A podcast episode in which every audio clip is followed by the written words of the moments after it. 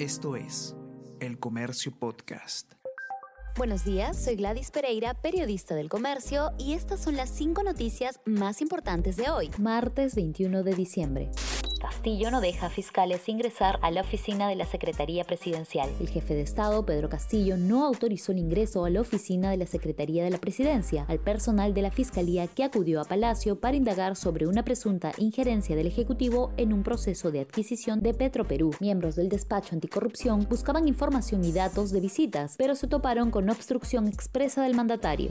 Adelantan tercera dosis de refuerzo por más casos de Omicron en el Perú. El ministro de Salud anunció que todas las personas que hayan cumplido tres meses desde su segunda dosis ya pueden recibir la dosis de refuerzo. Aplica para personas desde los 18 años y con comorbilidades. El anuncio se dio luego de que confirmara 12 casos de la variante Omicron en Lima. Además, el toque de queda comenzaría a las 11 de la noche los viernes 24 y 31 de este mes.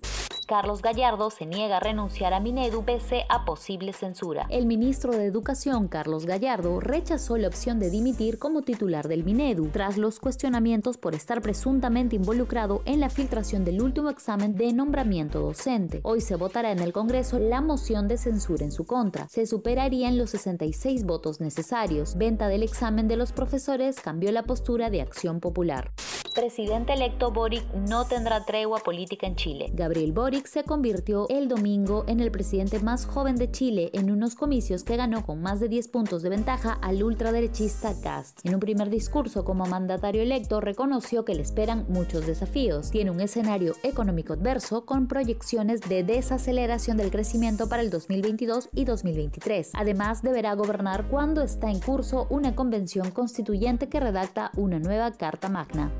La UIA tiene posibles rivales para la Libertadores. Universitario de Deportes, que representará al Perú en la fase 2 de la Copa Libertadores, se enfrentará a Montevideo City Torque de Uruguay o Barcelona de Ecuador. Según el cronograma de la Conmebol, la fase 2 de la Copa Libertadores 2022 se jugará entre el 23 de febrero hasta el 2 de marzo.